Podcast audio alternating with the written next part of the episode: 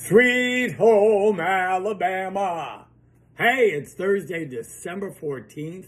On this date in 1819, Alabama became the 22nd state. Woohoo! Don't you love it when someplace surprises you? I remember the first time I went to Birmingham, Alabama, I was expecting a nice little city. Oh, baby. Some of the best restaurants I've ever been to, and some of the most wonderful, kind, warm, loving, intelligent, creative people you'd ever want to know. Many of them will stay friends of mine for the rest of my life. What's a city you like to visit and why?